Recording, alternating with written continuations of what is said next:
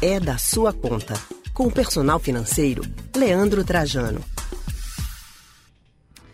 Gente, hoje nós estamos falando muito aqui sobre o carnaval. Não tem como ser diferente. A festa está chegando depois de tanto tempo e tanta saudade. E você sabia que é preciso ter responsabilidade financeira também nesse período? Agora, caso você não tenha, será que dá para recuperar? O mês de fevereiro tem muita festa, mas é preciso também ter bom senso na hora de gastar.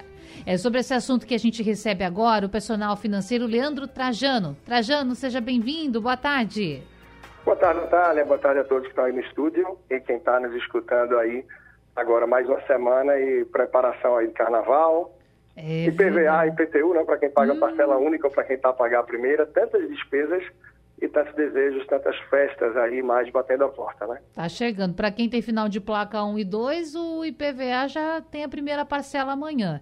IPTU Verdade. do Recife, Jaboatão Paulista vence primeira parcela no dia 10, que é sexta-feira. É, tem que, tem, que, tem que rebolar, não é mesmo, Trajano?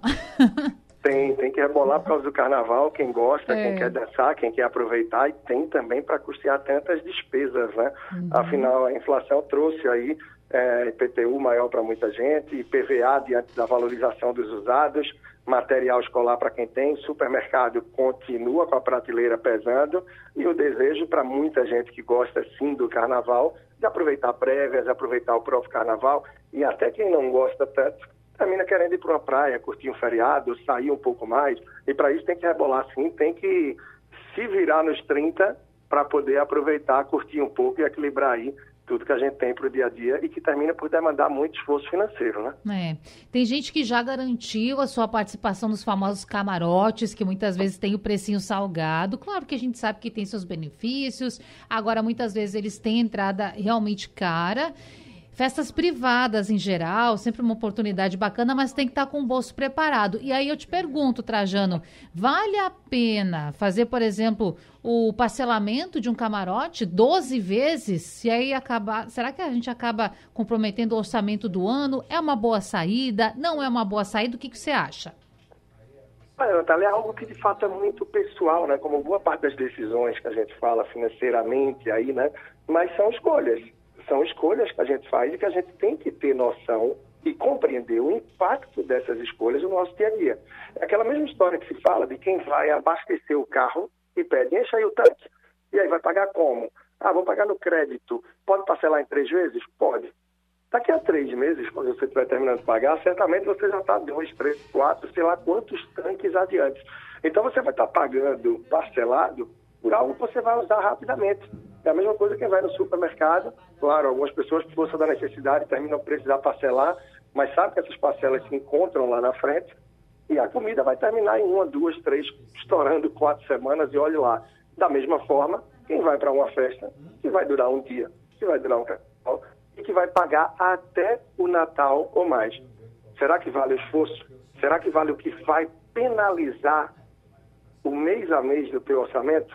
Eu sei que é muita alegria, é um estouro de felicidade o carnaval, mas pode repercutir por bons meses depois. Será que eu tenho uma forma mais criativa de tentar extravasar sem estourar o orçamento? Então, são algumas reflexões que, sim, são necessárias para que a pessoa procure se equilibrar e evitar surpresas, até porque depois vai que a festa nem foi tão boa, que teve alguma coisa que nem deu tão certo, e você vai pagar ela com suaves parcelas, que sim, se somam outras parcelas e aos custos do mês a mês, e podem terminar trazendo um peso maior do que você esperava aí. Uma lembrança ingrata pode ser, né? É.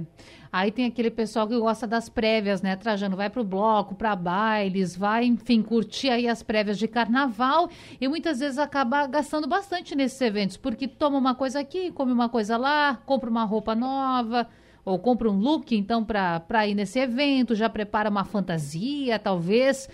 Então eu queria te perguntar outra coisa também. Quais são as dicas para curtir esse período pré-carnaval ou mesmo do carnaval economizando? Porque quando a gente está na rua é difícil sair anotando tudo, né? Comprei uma água por cinco reais, comprei um lanche por 15 reais. E aí como é que a gente se organiza? Muito bom, muito boa pergunta, Natália. É difícil você anotar tudo, é difícil você ter essa noção precisa, é. mas ao mesmo tempo é bem importante você fazer de repente um orçamento. Esse orçamento não é tão detalhado, né? É da água, da bebida, do lanche. Mas peraí, quanto é que eu consigo gastar nesse carnaval e que não vai pesar tanto para mim? Ah, não tenho nem ideia. Eu, ah, não posso gastar nada. Se não pode gastar nada, tem essa consciência, já é um bom indício de que você deve ser criativo e curtir ao máximo as festas prévias gratuitas que tiver. E a gente desponta muito forte aqui em Recife, em Pernambuco, porque somos fortes em carnaval de rua, em carnavais democráticos, né? festas democráticas. Claro, tem as mais caras, mas para quem pode, faz o que pode. Quem não pode tanto, prioriza aquilo que vai ter gratuito. Mas tenta fazer um orçamento, é quanto você consegue gastar nesse período aí dos cinco dias de carnaval aproximadamente? É 100 reais, é 200, é 500, 100 por dia? É mil, você vai ter 200 por dia? Não sei, cada tem sua realidade. Mas dispor o valor e saber que esse é o seu teto de gasto é interessante. Para que, por exemplo, ao chegar na segunda, se você vê que já estourou a cota, opa, meu carnaval acaba por aqui. Agora, se a pessoa sai enfiando tudo no cartão de crédito, bebendo, comendo, passeando, curtindo e aproveitando a torta e a direita, talvez isso estoure muito antes e a pessoa nem se dê conta. E quando chegar a fatura do cartão no mês de março, é que vai ver quanto o negócio pesou. Então, estabelecer um valor de teto para cada dia ou para o período de carnaval pode ser bastante relativo e já te leva a refletir o quanto você tem fôlego para se entregar em festas pagas, não pagas, quanto você pode curtir, se vai tirar algum dia de Netflix em casa, o que é que se pode fazer de fato, claro, procurando dedicar também um espacinho para os filhos, para a família, que eu acho que faz parte também para balancear é, tudo que vai se viver aí nesses dias de folia, de família, de curtição, e que eu acho que vale a gente também cuidar muito da saúde financeira nesse período. É, planejamento é tudo. Trajano, obrigada por mais uma semana. Um abraço para você, até mais. Até logo, então. Quem quiser acompanhar mais, trazendo conteúdo também a respeito disso lá no Personal Financeiro no Instagram. E tem aí também nosso podcast, né? É, pode encontrar no site da Rádio Jornal e também qualquer das plataformas que se usa de podcast ou até YouTube, procurando pelo meu nome, Leandro Trajano. Essas, Grande abraço. Abraço, Trajano. Essas e outras dicas você acompanha também no Mundo Online. Falamos com o personal financeiro Leandro Trajano. E você, está se preparando para o carnaval financeiramente falando? Como é que está essa organização do seu orçamento?